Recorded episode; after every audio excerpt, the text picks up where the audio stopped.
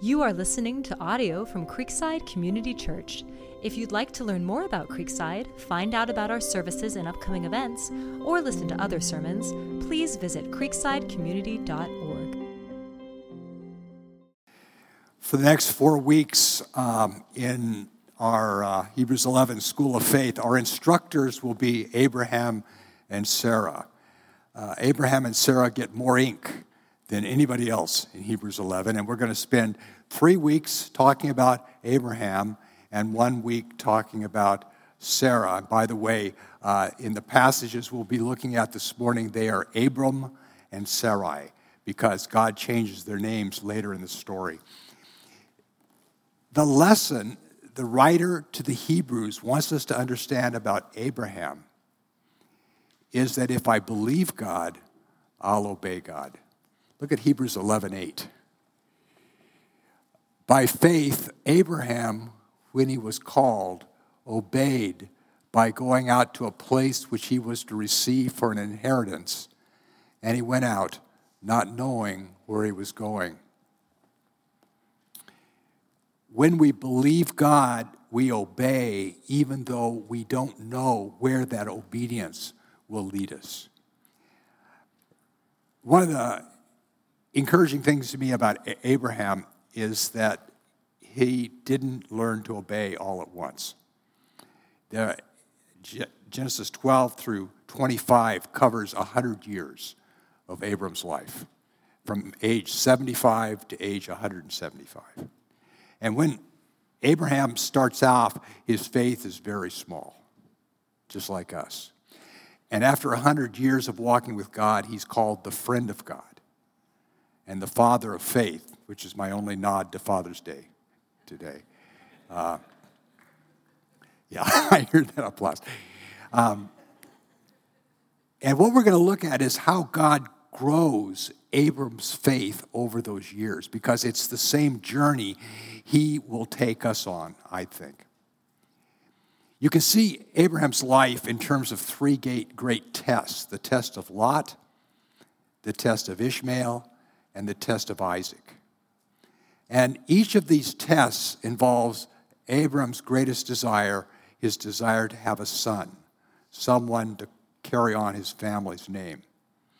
And God doesn't immediately give him what he wants, and he doesn't take away that desire. But over the course of his life, he uses that desire as a tool to teach Abraham to trust him. So we're going to be over the next three weeks looking at this journey that God takes Abram on from little faith to great faith. And the first test of faith that Abram encounters is the test of Lot. Just like the first test we encounter as we begin to follow Christ, the test of leaving our past in response to the promises of God. So that's where we're going today. So let's pray and, and uh, then we'll jump in. Father, thank you for your word and for the way you renew us and transform us and strengthen us and reveal yourself to us through it. Thank you for your spirit that you've caused to dwell in every one of your children. And we pray that you will be our teacher, that you will give us eyes to see, ears to hear, and hearts to obey. In Jesus' name, amen. Abram's journey of faith begins like our journey of faith. God calls him. By faith, Abraham, when he was called, obeyed. And so we want to start off this morning by looking at Abram's call. This is Genesis 12. Now the Lord said to Abram, Go forth from your country. Abram lived in the ancient city of Ur which is in southern Iraq. Go forth from your country and from your relatives and from your father's house to the land which I will show you. And I will make you a great nation, and I will bless you and make your name great, and so you shall be a blessing. And I will bless those who bless you, and the one who curses you I will curse, and in you all the families of the earth will be blessed. Abram lives 11 generations after Noah. And God's call to him marks the next great step in God fulfilling the promise he made in the Garden of Eden to send a human Savior who will undo the damage that Adam and Eve's rebellion against God did to us and did to the whole creation. And so now God is, is calling Abram, who will become the nation of Israel, from which Christ will come. And because Christ is the Savior of the world, that's why God can say to Abram, eventually it's in you, all the families of the earth will be blessed, because the Christ that comes from you will be the Savior of the whole world. So, this is a major chapter in the story of the Bible because God calls a man and then a family and then an extended family and then clans and finally a nation which, from which will become the, the Messiah. That's how this fits into the story of the Bible. Now, specifically for Abram, God tells him, if you do four things, I will bless you. If you leave your country, leave your relatives, leave your dad, and go to a land I will show you, I will bless you. I'll make your name great. I will bless those who bless you, curse those who curse you, and in all, you, all the families of the earth will be blessed. It takes two chapters for Abram to obey those four commands. And, and I want, want to look at why. And let's look at his first attempt to obey God. So Abram went forth as the Lord had spoken to him, and Lot went with him. Now, Abram was 75 years old when he departed from Haran. Abram took Sarai, his wife, and Lot, his nephew, and all their possessions which they had accumulated, and the persons which they had acquired in Haran, and they set out for the land of Canaan Thus they came to the land of Canaan. Now, back in Genesis, uh, back in Acts, uh, in Stephen's, the first Christian martyr, Stephen's speech, he says God first spoke to Abram when he was in Ur, not Haran. So this sounds like God gives him this call when he's in Haran, but Stephen says Actually, it was back when he was in Ur. So to find out how Abram responds to the first time God speaks to him, got to go back a paragraph to chapter 11, because that sets up the whole story. Are you with me here? So we're backtracking here to make sense of this. Terah, Terah is Abram's dad, took Abram his son and Lot the son of Haran, his grandson and Abram's nephew, and Sarai, his daughter in law, his son Abram's wife, and they went out together from Ur of the Chaldeans in order to enter the land of Canaan. And they went as far as Haran and settled there. The days of Terah were 205 years, and Terah died in Haran. Now, how many commands did Abram obey the first time when God spoke to him in Ur? Did he leave his country? The right answer is yes, he did. Okay, he left Ur.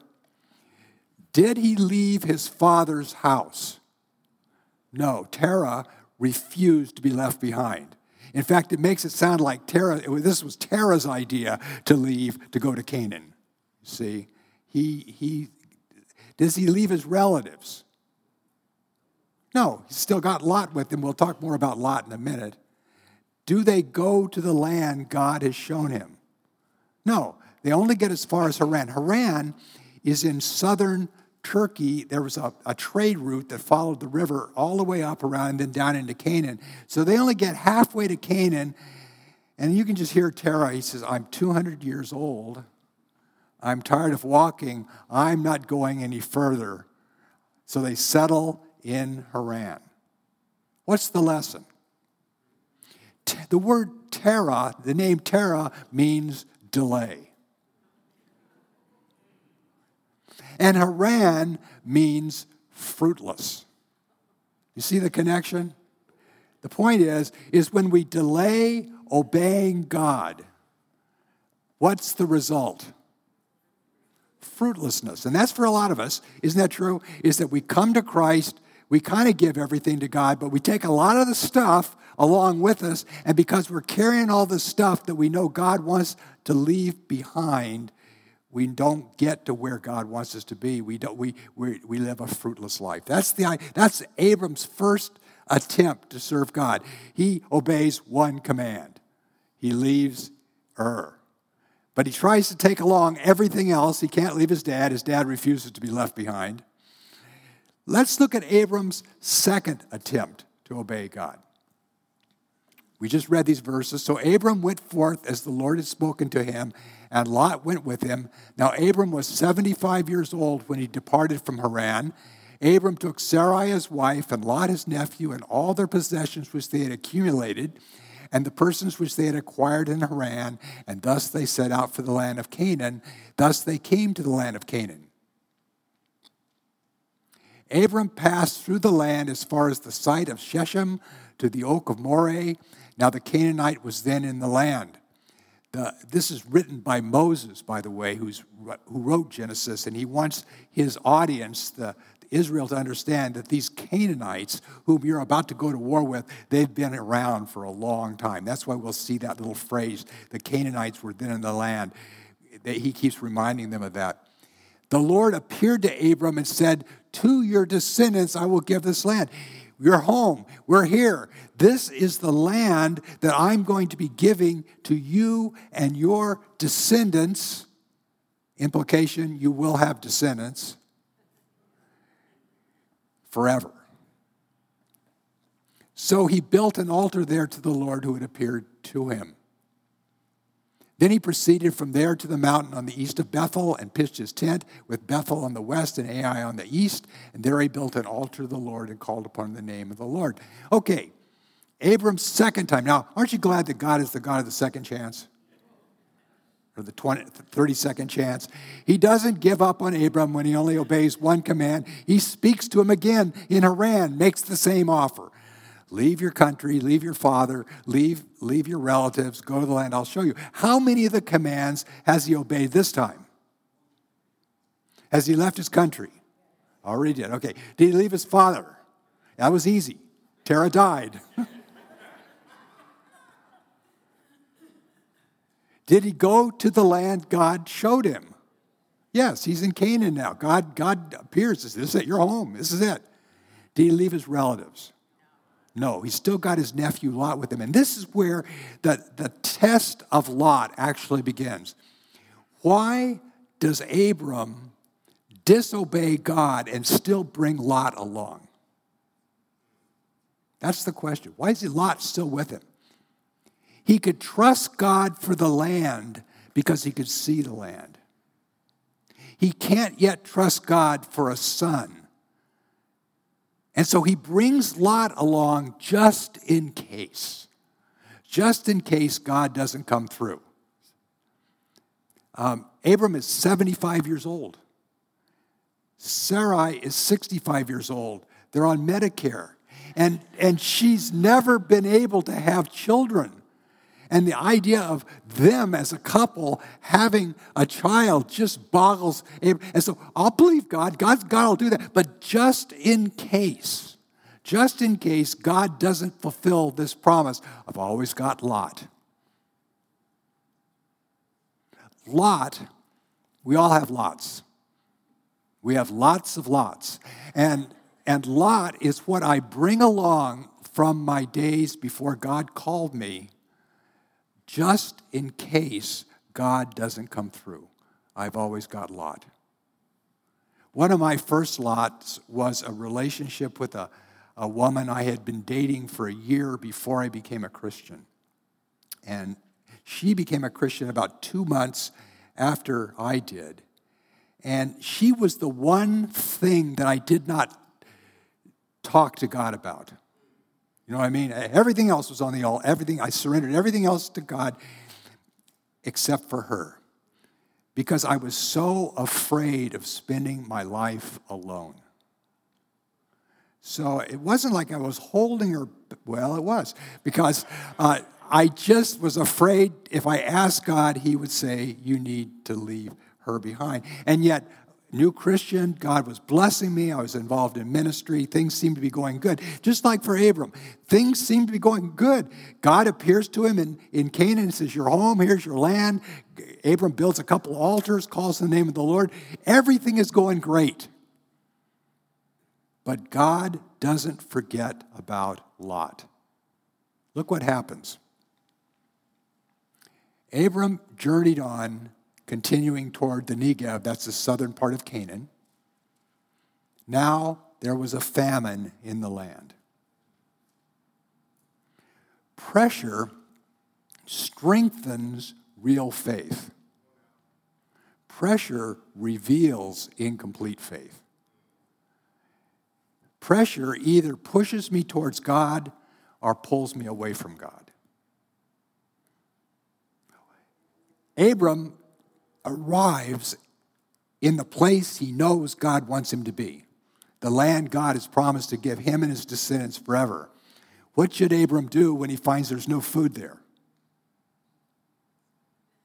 Trust God. I'm where God wants me to be. God is just going to have to feed me. But let's see what he does. Abram went down to Egypt to sojourn there, for the famine was severe in the land. In the Bible, Egypt is usually the place where God's people go when they can't trust God. You notice that? It is a land of idolatry, of sensual delights, of temptations. It's, it's the last place that God's people shouldn't, shouldn't go. But because Abram can't trust God to take care of him in, in Canaan, he takes care of himself and begins to trust himself. Have you noticed that when you stop trusting God and start trusting yourself, everything goes downhill real quick? That's what happens to Abram. It came about when he came near to Egypt that he said to Sarai, his wife, See now, I know you're a beautiful woman, and when the Egyptians see you, they will say, This is his wife, and they will kill me but they will let you live. Please say you're my sister, so it may go well with me because of you, that I may live on account of you. Now, there's two things that surprise me about that. First of all, Sarah is 65 years old. And yet, Abram is afraid that when the Egyptians see her, they'll kill him to have her. All that walking and low carb diet paid off. The thing that's even more amazing is this is Abram, the father of faith, the, the chosen of God, who says to his wife, It doesn't matter if you have to sleep with another man, as long as I'm safe. Let's lie and claim you're my sister. And the point is, is that one compromise always leads to more compromise, isn't it? That, that there's no truce with sin. Either we're conquering sin or sin is conquering us. Right? And so when I give in at one area of unbelief, that unbelief is like a cancer and begins to spread and spread and spread, and I never know where it's going to end up. So here you have this great man of God, the friend of God, telling his wife, I'm not going to protect you, just pretend you're my sister and everything will work out for me. It came about when Abram came to, into Egypt, the Egyptians saw that the woman was very beautiful. Pharaoh's officials saw her and praised her to Pharaoh, and the woman was taken into Pharaoh's house.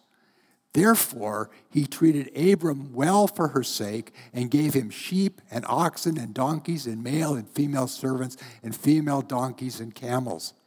So Abram lies and makes out like a bandit, he gets rich as a result of his lies because Pharaoh thinks this is his sister. I'm going to treat uh, him very well because I love his sister. Well, Abram won't protect his wife, but she's a woman of faith, and God does protect her. But the Lord struck Pharaoh and his house with great plagues because of Sarai, Abram's wife. The whole palace has Egyptian COVID. Everybody's really sick, and for some somehow, Pharaoh finds out it's because Sarai is in his harem. So put yourself in Abram's shoes. He has made the most powerful dictator of the world look like a fool.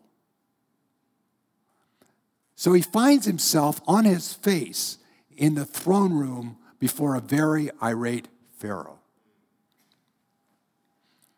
Then Pharaoh called Abram, who he had made rich, and said, What is this you have done to me? Why did you not tell me that she was your wife? Why did you say she is my sister? So I took her for my wife. If you were Abram on your face in the throne room being yelled at by this Pharaoh, what are you thinking at this point? Why did I leave Canaan? Better to starve in Canaan in God's will than to die a very unpleasant death in, in Egypt, which I'm expecting. See how God humbles him? See how God shows him that when you act out of faith in yourself, it's always going to get you into trouble. Well, God's discipline is usually painful, but not fatal.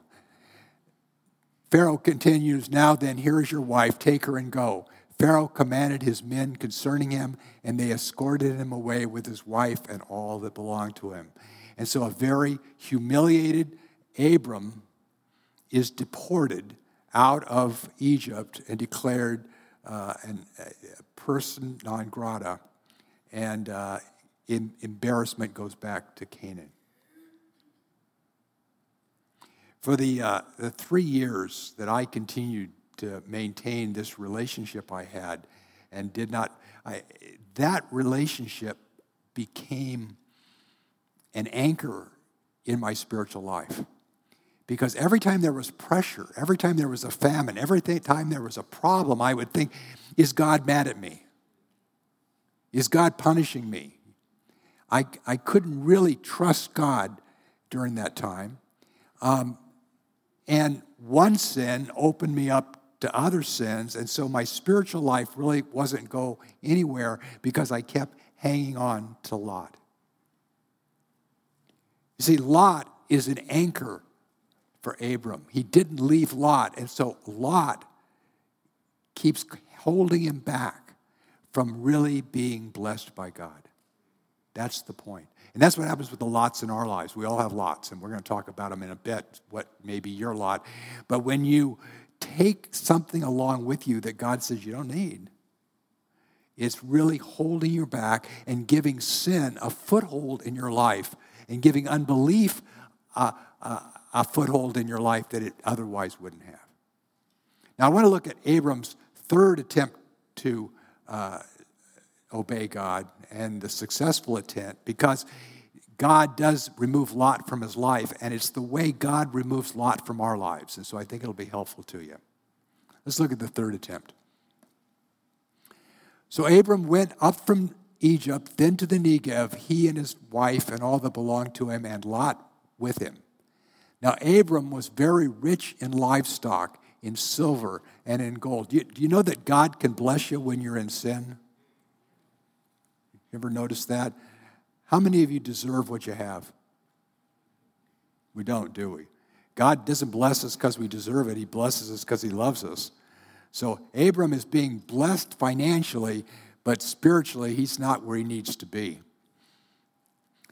He went on his journeys from the Negev as far as Bethel to the place where his tent had been at the beginning between Bethel and Ai to the place of the altar which he had made there formerly, and there Abram called on the name of the Lord. Abram goes back to the place he last talked to God and calls on the name of the Lord. What do you think he and God talked about during that time? I think they talked about Abram's adventures in Egypt and about his unbelief. And they talked to him about Lot. You say, why do you think that? Because of what happens afterwards. Because for the first time, Abram is finally able to let go of Lot. And we know the only way we can obey God and let go of things that He wants us to let go of is through His grace. Usually, the issue is not, am I willing to give this up? It's, am I willing to be made willing?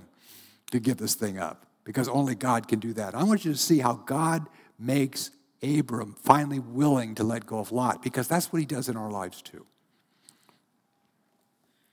Now, Lot, who went with Abram, also had flocks and herds and tents. And the land could not sustain them while dwelling together, for their possessions were so great that they were not able to remain together. And there was strife between the herdsmen of Abram's livestock and the herdsmen of Lot's livestock. Now the Canaanite and the Perizzite were dwelling in the land.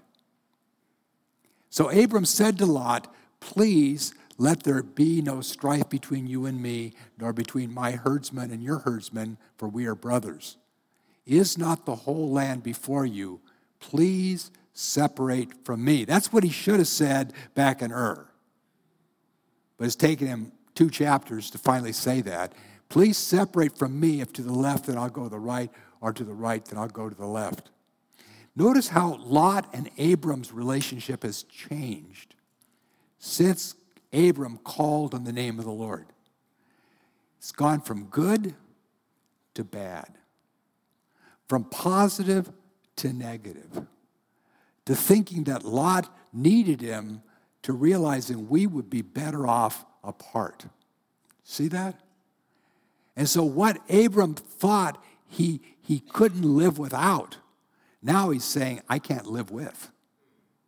And so he says to Lot, you take whatever part of the land you want, and I'll take the rest. Lot lifted up his eyes and saw all the valley of the Jordan that was well watered everywhere. This was before the Lord destroyed, Sodom and Gomorrah, like the garden of the Lord, like the land of Egypt as you go to Zoar. So Lot chose for himself all the valley of the Jordan, and Lot journeyed eastward. Lot looks over the whole land of Canaan, and he he chooses for himself the well watered Jordan Valley, the populated area, the place where Sodom and Gomorrah is, the place that looked like Egypt. Because Lot liked Egypt, he, he appreciated Egypt. Lot is a picture of the, of the worldly believer who thinks he can have everything from this world and still walk with God. And that will end for him disastrously, but that's another story for another time. Thus they separated from each other. Key sentence, right? Lot, God, Abraham is finally doing what God has called him to do. Abram settled in the land of Canaan, while Lot settled in the cities of the valley and moved his tents as far as Sodom. Now the men of Sodom were exceedingly wicked and sinners against the Lord. Abram wants to be right with God. So he says, Take whatever part of the land you want, and I'll take the rest. Lot takes the best part. He leaves Abram the dry, dusty hills. It's okay with Abram because now at last he's right with God. He's finally obeyed God. Now, watch what God does here. The Lord said to Abram after Lot had separated from him, Now lift up your eyes, look from the place where you are, northward, southward, eastward, westward. For all the land which you see, I will give to you and to your descendants forever. I will make your descendants as the dust of the earth, so that if anyone can number the dust of the earth, then your descendants can also be numbered. Arise, walk about the land through its length and breadth, for I will give it to you. Then Abram moved his tent and came and dwelt by the oaks of Mamre, which are in Hebron, and there he built an altar to the Lord. Abram feels like he's giving up everything. And God appears to him and says, Now I can really bless you. It wasn't your land to give away. You think you're giving the best part to Lot, you didn't. Everything belongs to you. Not only does the land belong to you, but again, you're going to have descendants. I know you're 75. I know your wife's never been able to have children, but you're going to have descendants, and they're going to be like the dust of the earth, like the stars of the sky, and they will inherit this land forever. After uh, I graduated from college, I went to work with Campus Crusade at, at Cal, and uh, my long term relationship was finishing her senior year in college. And that fall, because um, she expected us to get married, and my mom and dad expected us to get married, and our friends expected us to get married, and her mom and dad expected. Just impulsively one day, I said, Well, you want to get married when you graduated? And she said, Yes. And God said, No. And I just had this sense of dread. And I just knew that God was saying that's not going to happen. I didn't tell her because I didn't want to break her heart because she needed me so much. But, but for the next for the next six months, God and I continued to have this conversation. And I would say, look, I'll settle for second best because I don't want to break her heart. And God just kept saying, nope, nope, you can't get married.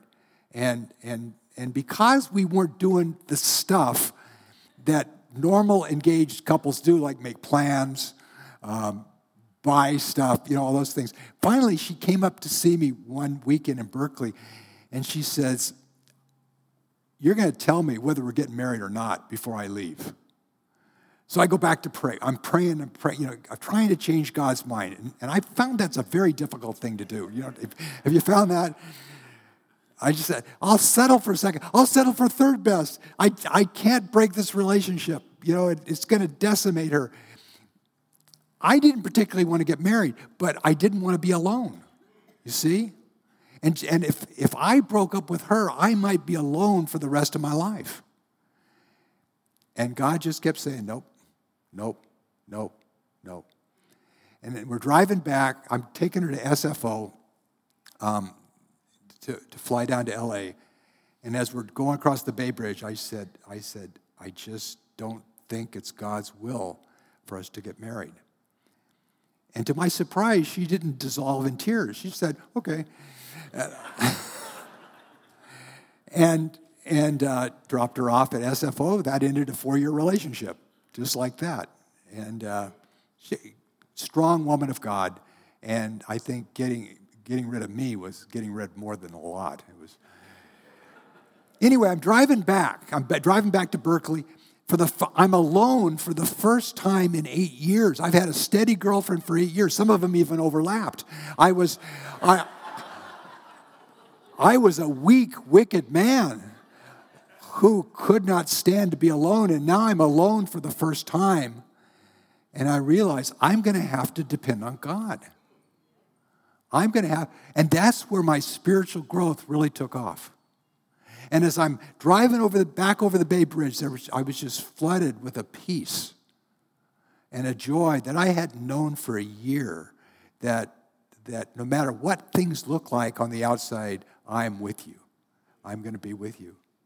And it would be years before I met Lori. I, for all I knew, I would be single the rest of my life. I had to learn how to live as a single man. But that was when my spiritual growth really took off.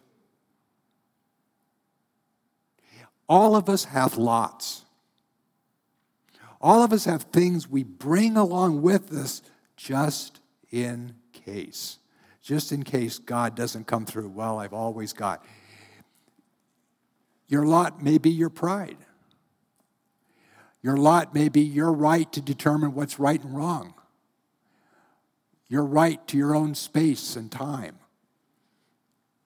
To controlling your life. It, it may be recognition of other people, power, fame, the ideal marriage, our family, our children, our friends, your body image. As long as I look this way, I'm okay.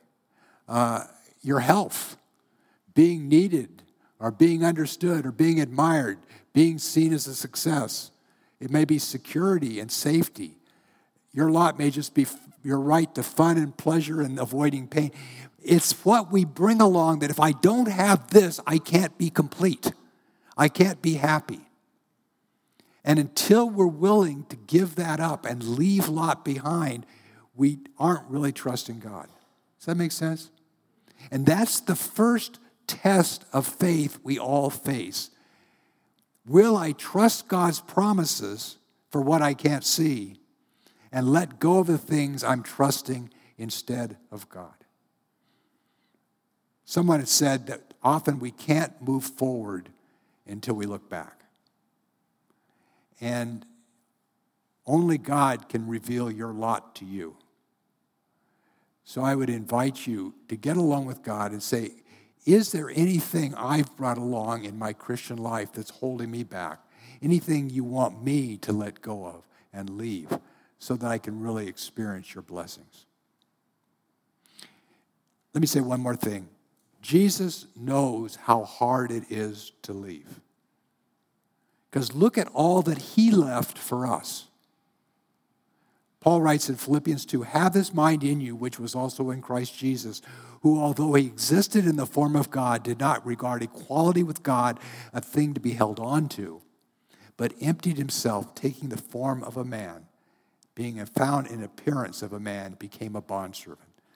To, to save us, Jesus leaves heaven and comes to a sinful planet. He gives up all the freedom and glory and pleasure of being God to be constrained in a weak human body in a poor country and, and experience all the pain and temptations we experience. He leaves everything that we would value to save us. And now he just asks us to leave the things that are holding us back from God's will because God's will is so much better than anything we can come up with. Do you know that? You know that God's plan is for you is better than your plan? That's faith. That's faith. Let's pray. Thank you, Father, for the example of your servant Abram. Thank you that he's made out of the same stuff as we are. It's hard for us to trust you, it's hard for us to leave. But I pray that you'll give us grace as you gave Abram grace that you will create conflict between us and the things we need to leave so that we can leave them. We pray in Jesus.